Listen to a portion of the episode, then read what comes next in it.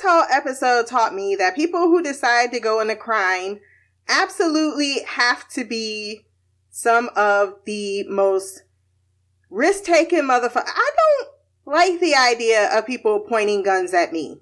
Maybe because I'm born with a skin color in which that's a high probability. You're listening to that blessed and highly flavored podcast. It's only because a nigga blessed. Welcome back to Black Girl Couch Reviews. I'm your host, Christina. We are back for another episode of Ozark. This is season one, episode six, Book of Ruth. This episode was written by Whit Anderson, directed by Andrew Bernstein or Bernstein. I always never know, and thus I'm giving both. I enjoyed this episode. I gave it a 9.2 out of 10. It was more of a character driven episode, so I'm not sure with those how entertaining the audience is. Some people really like character driven things, some people like more action based. But I like that we do have things moving forward with the plot. We finally have come to a place where we're not unsure of if we're going to be able to um, wash all of Del's money. We're to the place where we've done that, and now we have this new threat emerging, which are the Snells, which we've seen from the beginning, and now in this second half, uh, gearing up to the end, they're gonna, I believe, become the primary threat, in which now Dell probably will get more back involved with the story. So we start with Marty riding his bike, helmet and all, safety first. The fact that he will ride his helmet while riding his bike and yet is washing money, like the the contradictions are so blatantly asinine, and I think it goes to how I'm starting to feel about our characters. They're complex. They're not black and white there are huge amounts of gray and there's some times in which you're rooting for one character and the next minute you're completely rooting for another character. And none of these people are perfect in any way and none of them are people I would ever want to associate with. And yet I find myself being sympathetic to moments because you you feel connected to them in a way that you didn't previously by learning more about where they come from. And I think that's a really good way for storytelling because we do have a tendency in media to try to make things very easy for the audience.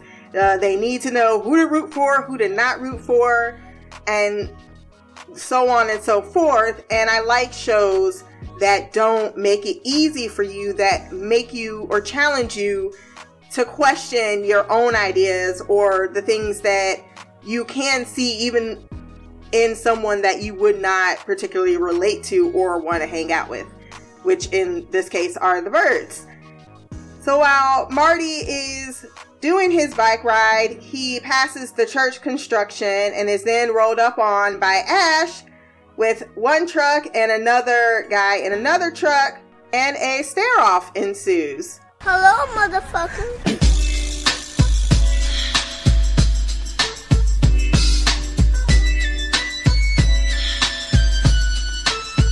He clearly did not understand invitation or abduction. One way or another, you were going to get in this truck before being knocked off his bike and forced into the bed.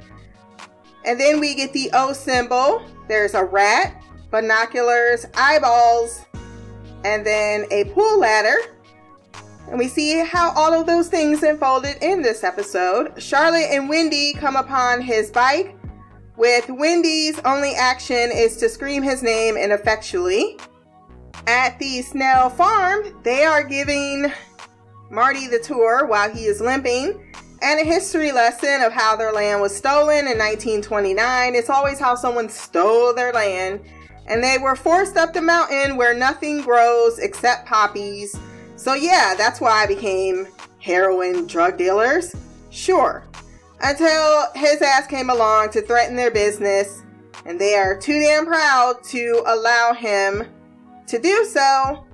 And they know that he is protected, and amid a few physical blows tells him that they know enough about him. They've been in his home and that if construction continues, they will cut Grace's uh, what's her last name? Is it June's? Grace June's baby out with a paring knife. So they don't know who he works for. However, they know that it's big enough that he is clearly not just going to roll over and like he's more scared of his boss than he is of them. So he's gonna back his boss's interests. However, they know that things are not quite as they seem since he left Chicago so quickly, but they're not willing to risk retaliation for killing him. So they're gonna threaten the Masons, their child, instead. So he tells him, I don't want any more construction to happen, not one more nail. And he releases him. Marty should have done a lot more homework, but I think he was too desperate to appease Del that he simply like he couldn't even fathom this threat because there was not much he could do to deal with it but he at least should have had the information even if he was uh, ineffective to do anything about it. He is dropped off at home with an excuse for the kids of just being knocked over due to a phantom driver. But Wendy sees that he is shaken. Wyatt searches for food at Ruth's house while she dresses up very prettily to go see her daddy, Cade, who we've heard about, and a lot of people apparently fear, who is in jail and clearly guiding her in regards to her Martin Byrde operation. He wants her to kill Marty and take the cash. And she says, Well, I don't know how to clean it, so what's good with the paper if I don't know how to wash it? He says, You're smart enough, you'll figure it out. Morons are difficult, or what do you say? Morons are a different species than you and I. Is that why your ass is in jail? Cause you so much damn smarter? I tried so hard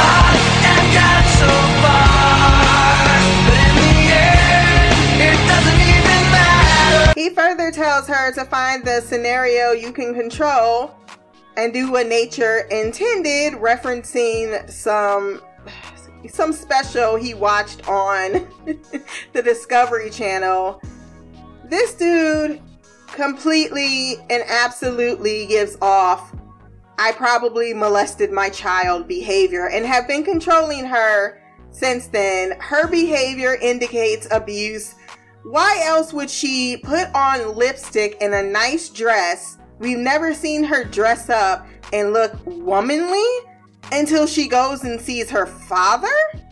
Yeah, that's an indication of abuse for me.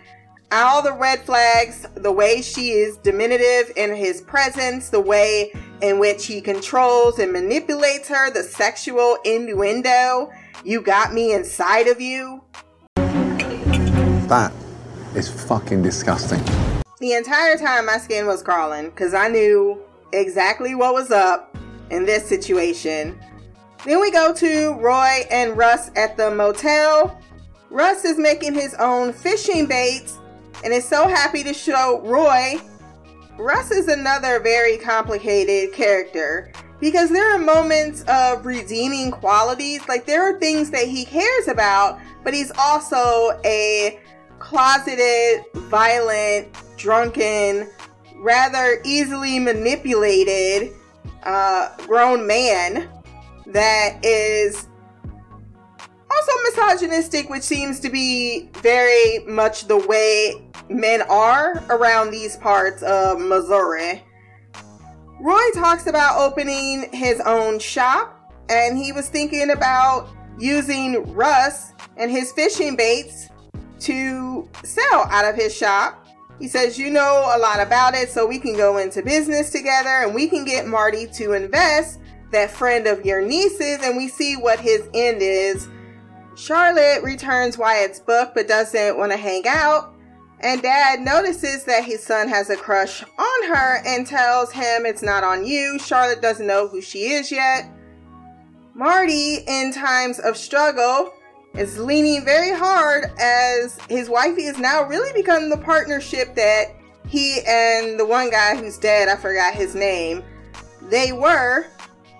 Um, it continues to be a discussion of what they're going to do about Mason's construction. They decide to tell him there's been some coding violation and that they have to stop working for right now, but they are going to build his church and he can go back to preaching on the lake to appease the Snells. Then they worry about Del's money, about washing it. He's like, What if I'm not able to do it? She says, We'll just run. He's like, All of our money are tied is basically tied up. And she says, Well, you worry about Del's and I'll worry about ours as she plans to demand a bonus, which she gets 25000 to uh, Sam's mother's dismay as she threatens to change her will, calling Wendy a hussy. Now, did we hear her tell? I don't believe she told Marty about the 25,000. And the thing about Wendy and money is we know she will so she will segment some off for herself and only herself, but I think she really does feel more closer to him because of where they are and their need, the necessity to work together. And I think that's creating this false closeness that leads to a later intimacy scene that reinforces that no, these two have a lot of issues between them. One being primarily her betrayal, not once but twice. At the Blue Cat, Marty calls Ruth about some construction remodeling and a ride that she offers to give. Rachel comes in to offer more than a ride. She's like, hey. Fuck me, fuck me, fuck me, fuck me, fuck me, fuck me, fuck me. Oh my god. Okay. She admits that she likes this place again and hasn't since her grandma died, and that she warned him about getting her hopes up, and her hopes are up. So, what happens at the end is even more tragic. Then we have Wendy going outside to join Buddy, and he immediately starts talking about her kids. And she says, No, I want to drown my sorrows and stress without your complaints or misogyny, because he gonna say what's itching your crotch. Wendy said, Shut up! Shut your goddamn mouth! She eventually asked Buddy what brought him here. He says he worked with the union politicians in Detroit. There was trouble, and then he came here for the magic dragon. And she asked, What kind of trouble? I killed Jimmy Hoffa. They both laugh. And then he asked, You gonna tell me why you came here? Nope. Wendy was very good at her politician job and she used to work for Obama.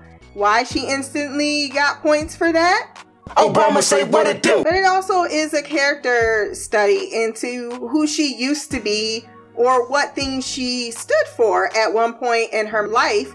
And then she said Charlotte was born and daycare was more than her paycheck. So when you don't have to worry about money or chasing money. That's kind of what destroyed the ideal person that she was before because she said she really enjoyed that. And then she says Obama became Obama and now she's in Missouri. She's completely different from the person she imagined and even wanted to be.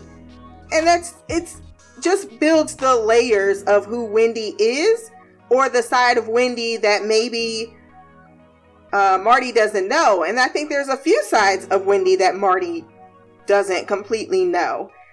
He says Obama is smart enough, though he'll never vote for a Muslim. And she's like, Jesus Christ. Indeed, Wendy, indeed. She asks after his heart, basically, you are dying horribly and you still cannot correlate the karma that you're misogynistic, racist, and not a very great person. And still, they are able to share some camaraderie with each other. I did love the shot of showing the kids in the house that there's busyness going around going on as she's having this conversation. They get a package. When Marty comes home, she tells him Del sent it and it's a jar with a pair of eyeballs saying, I got my eyes on you and you probably need to hurry up and finish because isn't there a three month deadline that they have on this? Ruth is planning to create an accident for Marty, which she tests out on her own dock before uh, setting it up later for him to be electrocuted via walking up the dock stairs. Ruth and Roy talk about their plan. Uh, once, not Ruth and Roy, Ruth and Russ talk about the plan after Roy and Russ come to the lickety split to try to get her to introduce them to Marty. She says that he can have his bait and tackle shop with his hunky man or friend, whatever, his chunk of the cash once Marty's dead, and tells him exactly how she set it up. Roy asks what's in motion once they're out in the car, as he doesn't want him thrown in jail because he just found him. And we see that Russ clearly has feelings for Roy, and Roy is manipulating them to his benefit. This man is invested and very convincing. Charlotte decides to go to Party Cove with Zach, who should be arrested for clearly sleeping with a minor. Nobody even thinks to how you got police on the on the you know that's patrolling, but they can't be like, okay, you look like you're 15. I guess she can pass for 17. She sure as shit can't pass for 21. Ruth puts her plans in action, and I love that whole scene of them driving across the water. She's staring at Marty. You feel the anticipation of her plan. She's kind of shut off her emotions to it. She's listening to him talk about dropping off the van the next day. And then he touches the the uh, the ladder and nothing happens. Turns out that the plan has been foiled by Roy because Russ told him everything, who is almost killed by Jonah, who points a shotgun at him, saying, You need to get the fuck up off my property. I don't even want to know what you're trying to say about being here. You need to get gone. Marty tells Wendy they're gonna make it, clean all the money, and in celebration, things get awfully physical, then weird and extremely dark when he fucks her, basically like Gary fucked her. And this was, you know, one of those scenes where you forget. You forget why you're angry at each other. And Ruth, or Brindy, I should say, clearly thinks she could just slide back in her spot and everything will be just fine because Gary's dead now and she's left with the only option that she really has, so she has to make it work.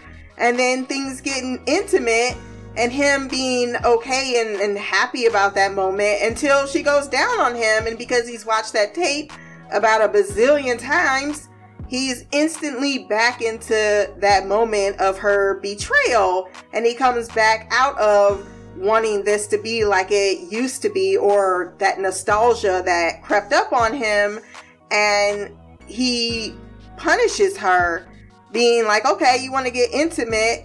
Well, I'm going to reinforce in this moment what that means if we do that. The, that Gary's still here. It's still between us. Your betrayal, you almost running off with the money, you basically leaving me to get killed. I still remember that. And that's what he's doing at that moment. But also, I think he still is wrapped up in wanting to have like I think that Marty is one of those guys, and that they haven't really gone into his psyche yet. But clearly, his his numbers thing is it, it, it's more forefront to him of communication. Like even when he's like talking, "Are we gonna make it?" He's mainly talking about well, this at this price and that. So his emotions kind of suffer from that, I believe, and he he can't he still wants his wife. He still has that love for her but he also still feels this horrible betrayal from her. So he's just angry conflicted and this was just a way in which he took that out on her. It was not a comfortable scene to watch but i got all the emotions behind it. Also keep in mind he can't divorce her. They're stuck with each other. And it's one thing when you're stuck with the other person and you hurt them. It's another thing when you're stuck with the other person and you're the one that was um, hurt in that situation. So that compounds with the fact that they have these children and they are, in some ways, well, he was trying to protect them, and she's the one that dropped it on hey, your father's into money laundering that she broke the delusion. She wanted all the cards on the table and she did it for very transparent reasons, as Charlotte pointed out. So Wendy is just as complicated and nefarious as Marty is, but Marty is starting to show that to Wendy, and that's not something she's seen from him, which is why the next morning she was having that conversation, which we'll get to in a moment. Ruth goes to Boyd and Russ, who are both drunk, about the failed plan, and misogyny once again rears its head as Boyd says, You might have fucked it up. Russ is like, uh, yeah, that's exactly what happened because he's protecting Roy, doesn't want to tell her. I told someone else. And then she gets um, slapped in the face after she spits in his face when he tells her that you're a woman and you basically screwed up and chicken out. And then we get to the morning where over coffee, he's like, I thought you liked it. She's like, Why would you think after 20 years I would like that? And it's not that she's, I mean, she's offended, yes, that he would do something like that, but it also, there's a part of her that clearly liked it. She didn't like it with Marty, and that that is bothersome to her. I think there's just, once again, a part of her that she does not intend to or never intended to give to him that he is figuring out about her. And so him being like, oh, yeah, it's almost like he's taunting her in that moment. You know exactly why I thought you liked it. Maybe not to the extent. And that, of course, gets her to try to figure out what his password is. And she thinks it's one of the numbers on the magazine since he's obsessed with those and makes sure he has them every morning, I can see that being the case. And Marty's the kind of guy that, yeah, you probably have everything password protected in a way that nobody can get in, including his wife, and it would be something random that only he would remember. Then she finds the video that he still has not deleted, and she knows now exactly just how far he went in finding out about her affair and just how darkly he still holds that that betrayal to his chest. Charlotte gets her V card taken, and then without a goodbye, Zach is gone. I'm not, you know, Charlotte's just acting out exactly how women act out, or girls act out, I should say. And unfortunately, it's with their sexuality, and Wyatt tells her Look, they always leave you're one of us, not one of them, because he figures, under his father's advice, that if she knew her place, then maybe they could make it work. Except she is really devastated because she comes from such a higher place than Wyatt that the crash down is pretty daunting for her. Wendy sees Ruth's black eye when she drops off the van and she attends to it. She also admits that she too was smacked around at one point until she said enough. She gives her her number and a band aid and says, Call me for anything. Now, this is another part that Ruth is seeing because the, the Byrdes are really being nice to her, eh, despite the fact that she is really a stranger to them. They, you know, Marty thanks her.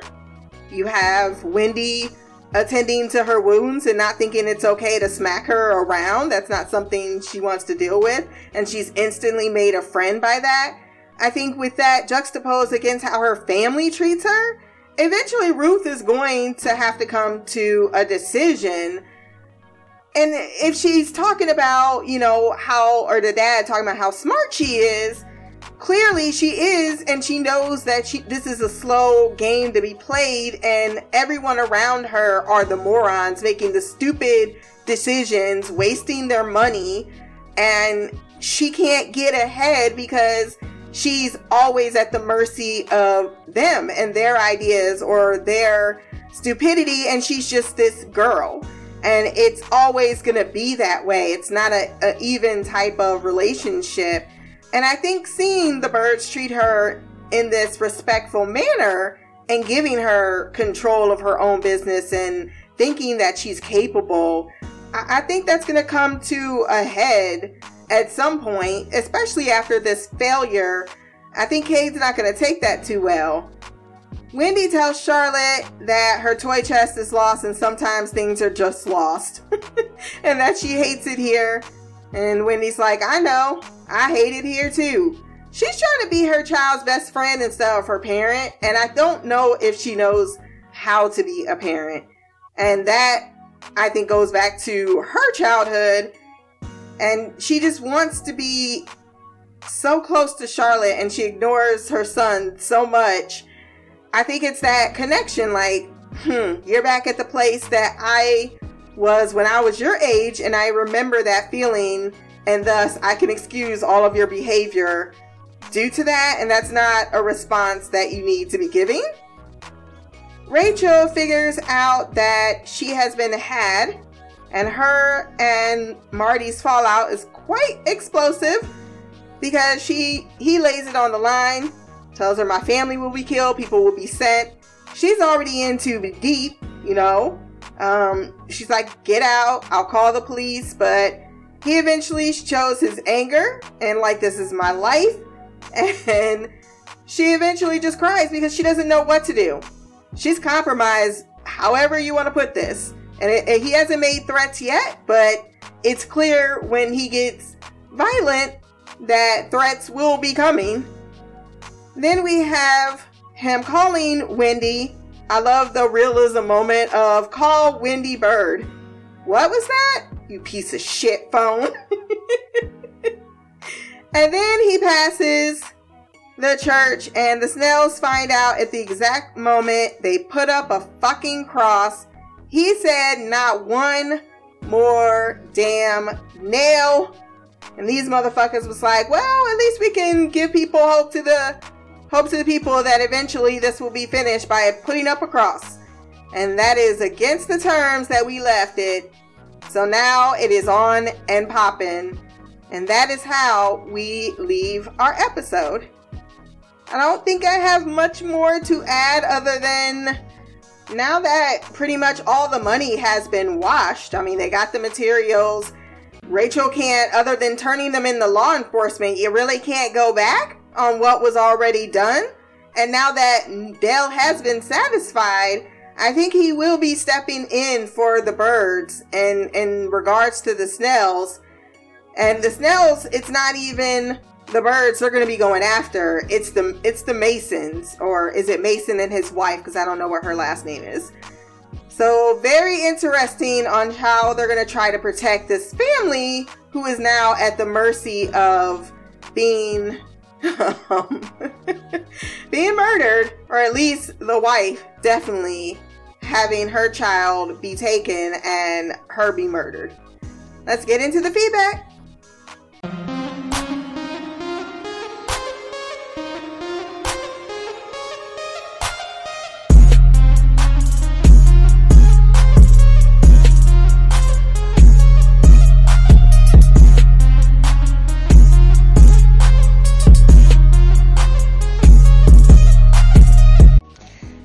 Christina, it's me Shy. I'm here to talk about Ozark episode 6. But before I do that, I want to once again give a shout out to Maya and her birthday, the big 112, the final year before the teenage years. Although she's, uh, as you said, she's uh, starting that early, um, which is what these kids are doing these days. Uh, they stepping out early with this teenage craziness, teenage angst. So, but yes, happy, happy birthday, Maya. All right. As for this episode, um, well, before I go into this episode, which I thought was okay, I mean, it wasn't great, it wasn't bad, it was just okay. It was a decent episode to me. It lagged in spots, but it did progress some things, so that was good. Um, but I wanted to address something that was talked about last episode or last podcast and we, or clarify something um, when it comes to Jonah. Um, I and, and here's the thing, you know, in my I guess in the job, the type of job that I'm doing, um, and the kids that I work with, my mind automatically goes to a certain place at times um, without me even thinking about it. And so when I say that his behavior is weird, I mean, it can be normal behavior for his age.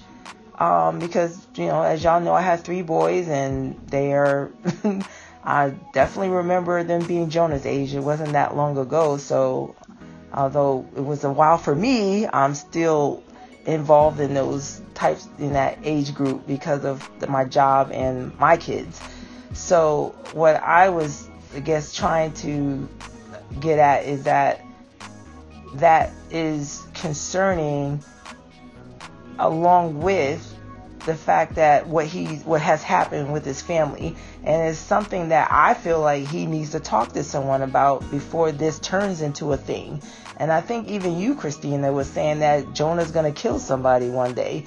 And I believe that too. And then this episode and last episode with him having the rifle and then him wielding that rifle when he was pointing at, at Roy.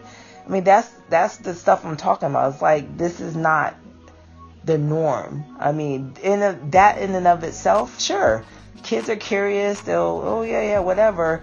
But it's the totality of it. It's the thing that's going on with his family. Then him being fixated with, uh, or not curious um, about um, the innards of dead animals and watching vultures prey on dead animals, and then or dead stuff, or dead things, and then the him being so socially, you know, not or isolated or alone.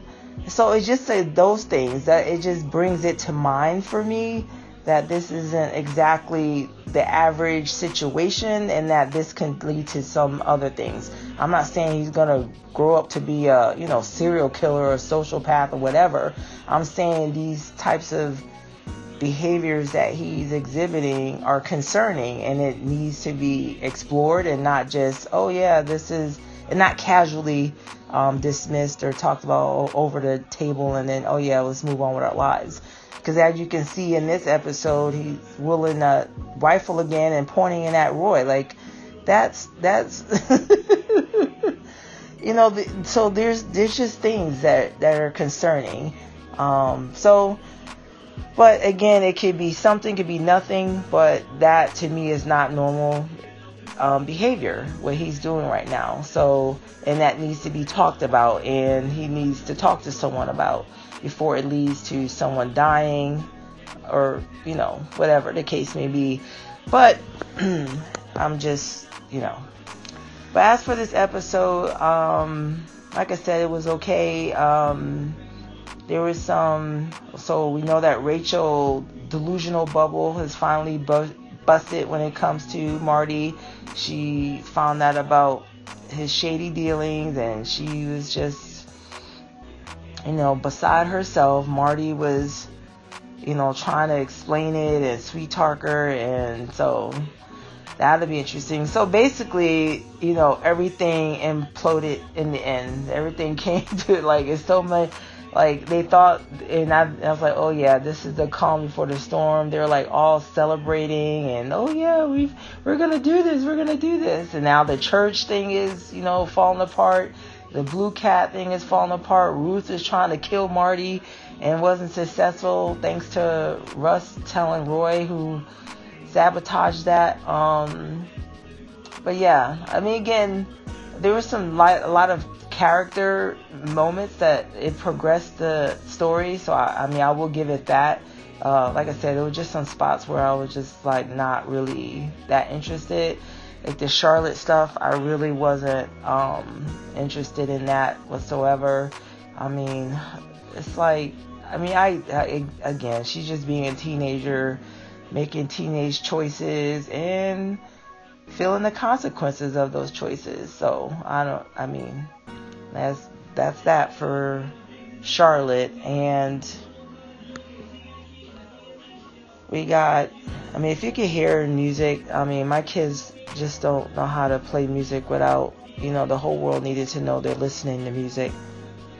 We see Jacob, and I know I'm bouncing all over the place in this episode. We see Jacob shaking Marty down, um, telling him about his business, his ecosystem, and how he's disrupting his the little ecosystem he had going on um, with the, you know, the booby bar and the titty bar, and now the church that was supposed to be on the water and now he's trying to bring it to land. So he's like look dude you need to cease and assist or things are going to get ugly quick and of course marty tries to because uh, they're threatening his family again so he goes to the uh, mason and his and the church guy and tries to get him to well he did talk him out of continuing to build, saying that there's some code stuff, but so apparently Mason still like, well, I want the cross to still be up there, just to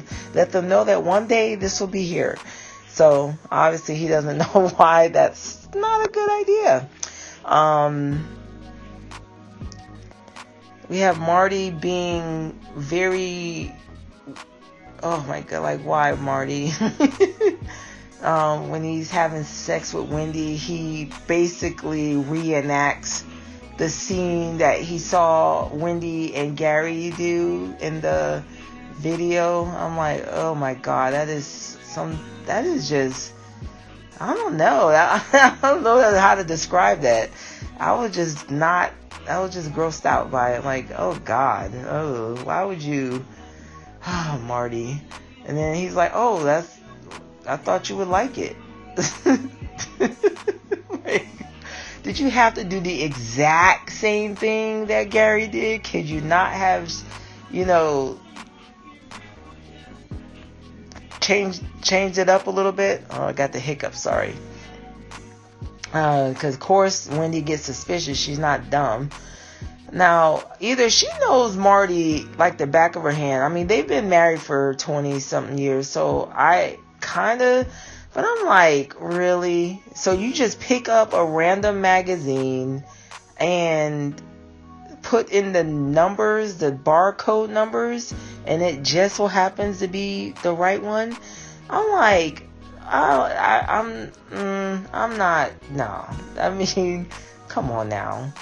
That that was just too random and too whatever. But what I mean, however, it gets her into the laptop and seeing what her suspicions was telling her. Um, I just think Marty went down weird lane with that creeper lane with that performance. So, um, of course, we got Ruth trying to kill Marty, and I think I said that already. That getting sabotaged. Um, we got Roy and Russ continue on. Roy trying to get in to this Marty thing through Russ. So we see his angle and trying to expose Marty. So that would be interesting going forward. Then we see Ruth with her father, who I'm like, dude, how you gonna say you got me inside you? I'm like, yeah, player, you in jail. So that's not the, you know, I wouldn't be all boisterous about that. I mean, like that didn't get you far, did it? Huh? Like, anyway, uh, I'm on the tired side, so I will leave it at that and call it. So until next time, much love, peace, and Black Girl Magic, Queen of the Couch, Shy. That was her shyness with thoughts on the episode. So Maya appreciates the shout out for the birthday. Uh, you thought it was a decent episode, but lagged. So yeah, it was a more character driven episode for sure. Um, I, and I agreed that, and I thought I stated Jonah is at a turning point where his naturally morbid and isolated persona can definitely swerve one way or the other without proper intervention. However, I think it's easy to only associate these type of behaviors with serial killers or or violent crimes or even insanity. And we are all prone to go with our instincts, so that makes sense with your profession. Um, I just w- was basically making a case for it's not only associated with those behaviors, that they can actually be a normalizing behavior for uh, if it wasn't exasperated by, as you stated, the circumstances in which he is exposed to his it's his, his um his environment. And Jonah pointing a gun at Roy, I will say, was more of a sensible thing than a concerning thing. There is an unknown man on my property. I've been taught by Buddy to defend myself, unknowingly to his parents, mind you. But I'm just saying, get the fuck up off my property. You walking on grounds that do that's not concerning. That's just, I mean, he is already in the tipping scales of which his family circumstances have solidified his fate. It's too late now. So that's what I mean by he's going to kill someone. It's already too late for him. It could have went a different way, but it is because of his circumstances going to go in a direction that's unfortunate. And I definitely think it's okay to be repulsed by by Marty's actions. Um, however, it was clearly him, you know, caught up, and I think I explained that in in the nostalgia of the moment, and then him being kind of smacked back, literally in you know her giving her the same him the same blowjob that he's seen his wife give Gary with much more enthusiasm or the same amount of enthusiasm. It's a wound between them that can't just be forgotten. Not to mention, she loved Gary, and I think she loving him is the worst part. Marty has the same barcode on all his magazines, I'm guessing. I don't know. It wasn't too much of a stretch for me. And I think that you may have missed the euphemism on the, the Ruth one. I could be wrong and misreading that entire scene, but yeah, I've just never seen I never went to go look at my dad or visit my daddy and said, "Let me put some makeup on." It's that special of a visit? No. And that and I've never had someone say, "I'm inside of you." Like a part of me is inside of you. That's so just not in a not some it's a slimy thing to say. I've never had my parent talk to me in such a clearly sexualized manner. And then her look afterwards, you know, like it's hitting, it's, he, he still controls her. And he does it because of that, probably at an early age. We don't know where her mama is. Clearly, she was even uncomfortable getting female attention. She doesn't seem to hang out with a lot of women. Um, so he probably kept her very much uh, under his thumb, and he is uh, is uh, manipulating her, even from a jail cell. That to me shows the power that you ain't even got to go see this man, and yet you choose to, and there doesn't seem to be love there. It seems nothing but dictation and fear. The only time will tell. And with that, let's get into what Queen Mimi thought about the episode. What up, Christina? It's Mimi. This is my feedback for Ozark season one, episode seven. I just finished watching it, and I gotta say, I mean, it was entertaining. There was some moments in there where I just rolled my eyes so hard, I they damn near gave me a headache, or I laughed when it was clearly not supposed to be a funny scene. Um, first, I want to talk about Charlotte because that's the scene that had me just wanting to pull out my eyelashes because she's so fucking stupid and annoying constantly. And I just don't understand. If I had children that I just moved to a completely different state in a completely different kind of culture than they're used to. They're used to being wealthy suburbanites and you have them in a like podunk poor tourist town. Like why are you not keeping tabs on them? And if your daughter is working at the Blue Cat, why are you letting her just wander off in the middle of working? Like you you can't go out on a boat because you're supposed to be working.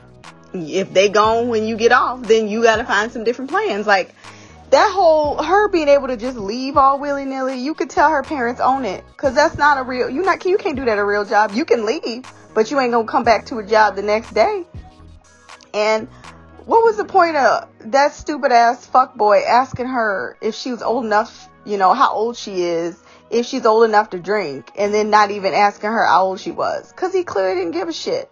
And I could tell exactly what before anything went down when they when they were on the boat and he was like showing her how to steer whatever I, I could see right through him. I i know guys like that and i see right through it. The reason you messing with these girls that are young you know they're young way too young to even be at a party with alcohol. They couldn't even serve alcohol because they're not even 18 and you know that he knew when he saw her behind the bar that she was underage i'm not saying he knew she was 15 16 and 15 aren't the same thing, but some disgusting ass boys think 16 year olds are old enough to make executive decisions and adult like decisions.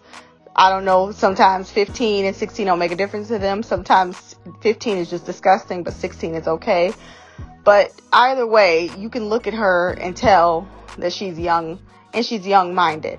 So he knew exactly that, like, he, what he was doing when he tried to get her to come out with him he's she's very naive, very manipulatable. I don't even know if that's a word, but he knew he could manipulate her. And girls his age, women his age see right through his shit. And I feel like guys like that would have to work too hard to fool a girl, a woman their age. So that's why they, they fuck with young girls that are in high school because they know they can pull game on them and do the bare minimum because they be impressed. Like, oh my God, you can steer a boat. Okay, eh, great. Are you, can you pilot a plane? Do you have some credentials? Like, what are you going to school for? Like, you can steer a boat that has a steering wheel and it looks just like a car. Like, that's not that impressive. So, I'm not surprised he played her.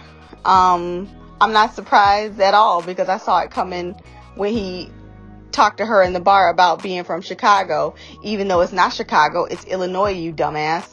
Chicago is a state, and both of y'all are from the suburbs, okay?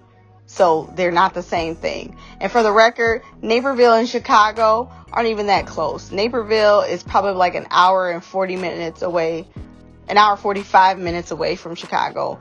If you're lucky, maybe you can get there in an hour and 30 minutes.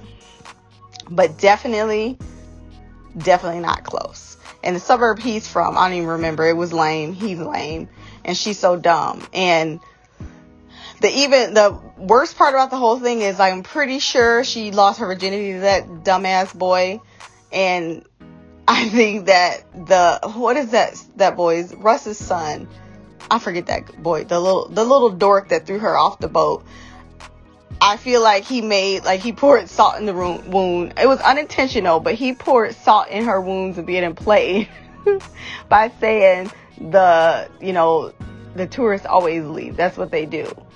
I guess you're one of us now. Like, I think that just set her over the edge. She was dis- distraught and she started crying. And that's the scene that made me laugh. Like, I don't know, it wasn't supposed to be funny, but I was dying. Everything about that was so fucking hilarious. Like, she was sitting there looking dumb as fuck when she saw his boat just docked there. They told you what happened, but you had to see it for yourself. And then you saw it, and then to know that Russ's son know what happened to you? And he was like, you know, I, I mean, I could have told you if you'd asked. They always leave. And you aren't one of them. You're one of us. So, you know, this is what they do. and when the realization hit her, that shit was terrible. She was disgusted. And I laughed so hard. It was so funny. Like I said, I know it wasn't supposed to be funny, but it, I had to pause it because I was laughing so hard the other thing I want to talk about is Ruby because when the scene opened when her when she was in there talking to her dad, I mean the fact that she got dressed up and put on lipstick to see her dad, I don't know, it's just something little creepy about it. It just felt I felt uneasy by seeing how she was dressed and seeing that she cared about her parents go see her dad in prison. Um, the whole conversation, like her bravado, like shrunk when she was in front of him and the thing that I just can't fathom is that why are you listening to someone who clearly isn't as smart as he thinks he is? Because if he was that smart, he would not be in jail. And if he was smart enough to go to jail, he would be in a very lightly secured white collar kind of jail. Your father is clearly not that smart and he can't be smarter than the person than than Martin Byrde. And I for the life of me I don't understand how her killing him is going to like going to be beneficial to her. Like the lady that owns the bar that you work that you wanted to work at hates your guts. The town hates you and if the owner of the building that you work in dies, you think his wife is not going to know that you had something to do with it? And even if she doesn't put it together you think she's going to allow you a thief a known thief? She knows you're a thief. She knows you stole that money to to be a manager of the lickety splits. I just i just don't understand what ruth is trying to do. Like maybe after your podcast maybe you can shed some light on it but i don't understand how her killing him even if she gets away with it is going to benefit her you still haven't learned all of the tricks. Like, yes, he has that cash, that uh, sewage full of money that keeps getting smaller, but you haven't learned how to wash it yet. So, how is that helping you? I don't, I just don't get it. Sorry, I had to pause. My son just likes to bother me. I want to encourage him because he's coloring again and painting and actually living life like a human being. So I didn't want to brush him away. But I, I'm pretty sure I was done talking about Ruby. Ruby. I keep doing that. Ruth. I keep calling her Ruby. I don't know why. Probably because we have a lot of shows with the name Ruby in it, or a lot of shows I'm watching with the name Ruby in it. So Ruth just sounds like an old school mom. So I don't expect her to be um, named Ruth. Uh, side note: when she got slapped by Russ and he made said something about a Jheri curl, I didn't want to laugh at that joke, but it was kind of funny. And he's clearly like, oh, I, I know what I wanted to talk about because the last episode when oh, I can't remember the FBI agent's name, but he, you know, was doing what he needed to do to finesse Russ. Gosh, oh, he interrupted me again. I was talking about the FBI agent that I don't remember his name, and to be frank, I don't care to learn it.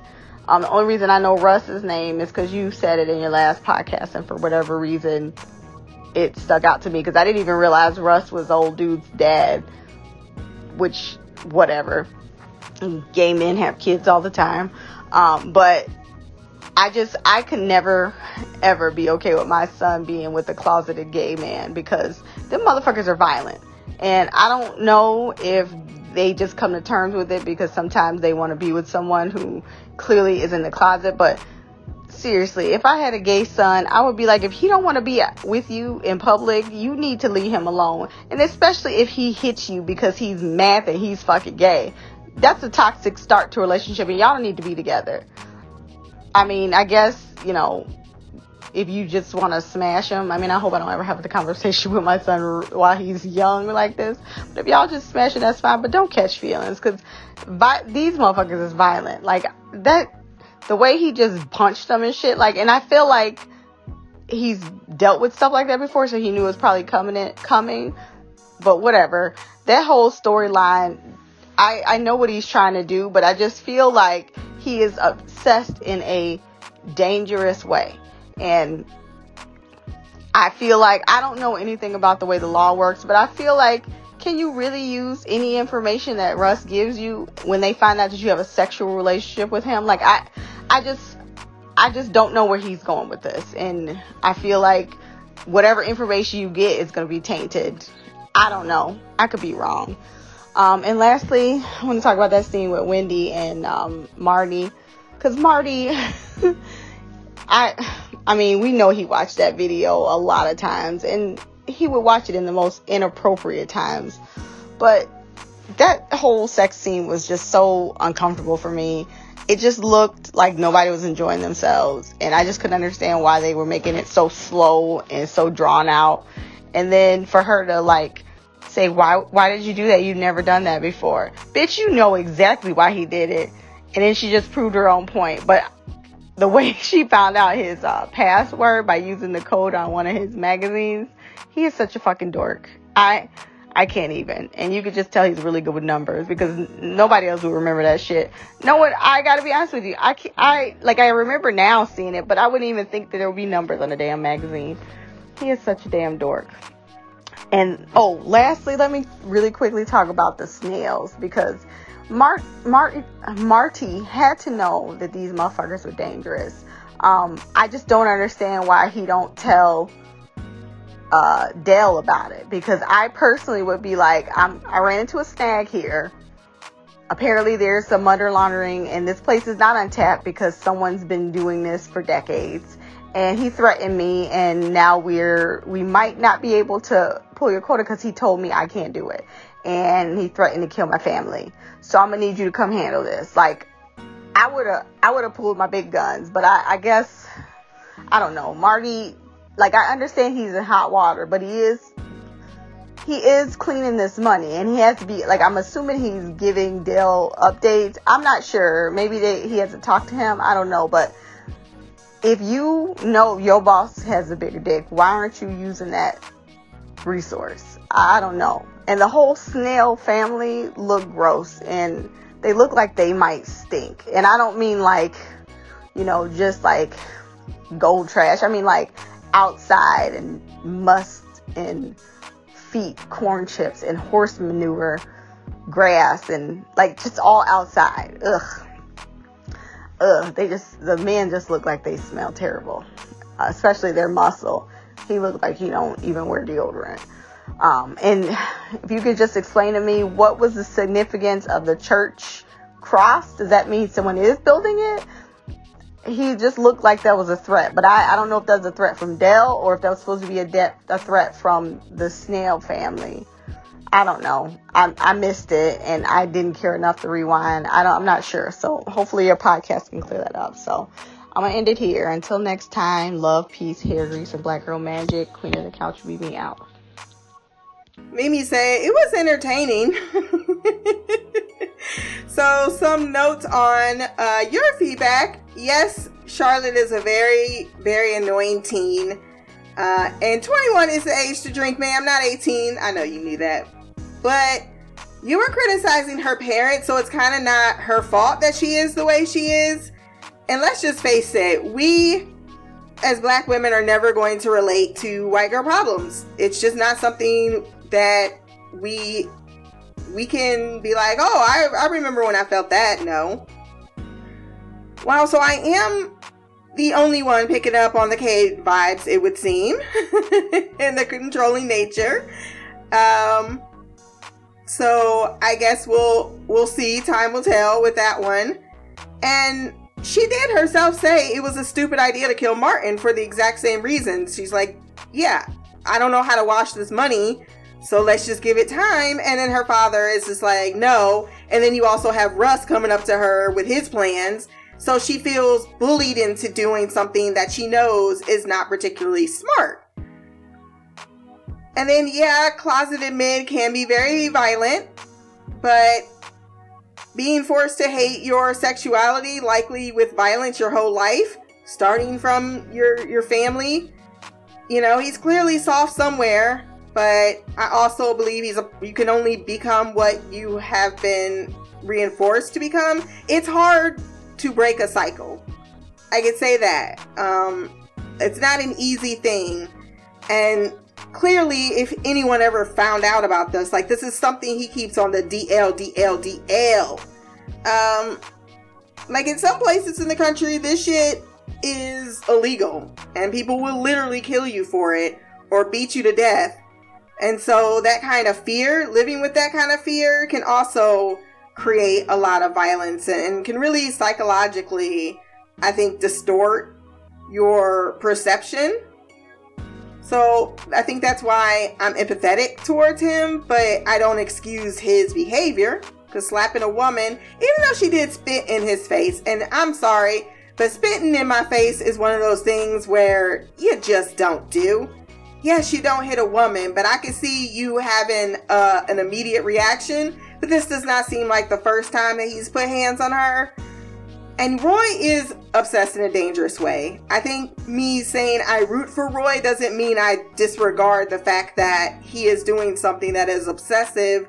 But I'm also not convinced that this is not what people do undercover. We've heard the stories, at least I've watched the specials, where shit gets undercover and you're working the case and shit gets very gray and sometimes you might have to cross a line and to prosecute that case they might excuse those lines that be crossed like sniffing cocaine or having sex with someone. It's been done. I don't not believe that you to get into these type of things you don't make concessions to morality. And if it gets the job done and it can be effectively done. It can be excused, but it's not right. But it's not, I'm not naive to believe it doesn't occur. And remember that these are criminals. And as much as you, you, well, I guess justification is you shouldn't be criminal to catch a criminal, but at the same time, do you really believe that? Is is is one of those things where I want to uphold the moral idea, but at the same time, I realistically don't believe that that's 100% possible. But I think that there are some lines that are are clearly like you shouldn't be crossed. With the criminals, yes, it's with the innocent people that like I don't feel bad that Russ is being used, right? However, if someone like I feel bad that Rachel got fucked over because she did get fucked over. She should be angry what he did for for how it ruined, but it helped her. But now she's involved in something she did not sign up for. And yes, it is very uncomfortable that that sex scene, but I think it really did serve a purpose to mentally uh reinforce what came before that's not ever really been addressed. And i think it's the breaking point between these two people and will always be. It's imprinted now. Um i don't know if that's gonna ever change because if she was clearly willing to go there at one point what's to say if things get better that she won't be willing to go there again? He can never really trust her again and then I think that he can't tell Dale or get him to intervene with the Snells because they're right. He hasn't proven himself. He has to wash that money in order to get back in the under the protection. This is a freebie that he's doing. He's not even doing it for the cartel. He's doing it to prove that the cartel should keep him alive. And I think that's the the difference of why he can't just get him to intervene here.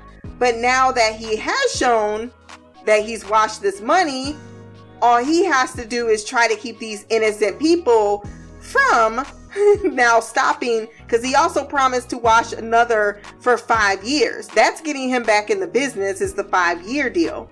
So these innocent folks, if he calls Dale, Rachel, is she a problem? Yeah, Dale's gonna take her out.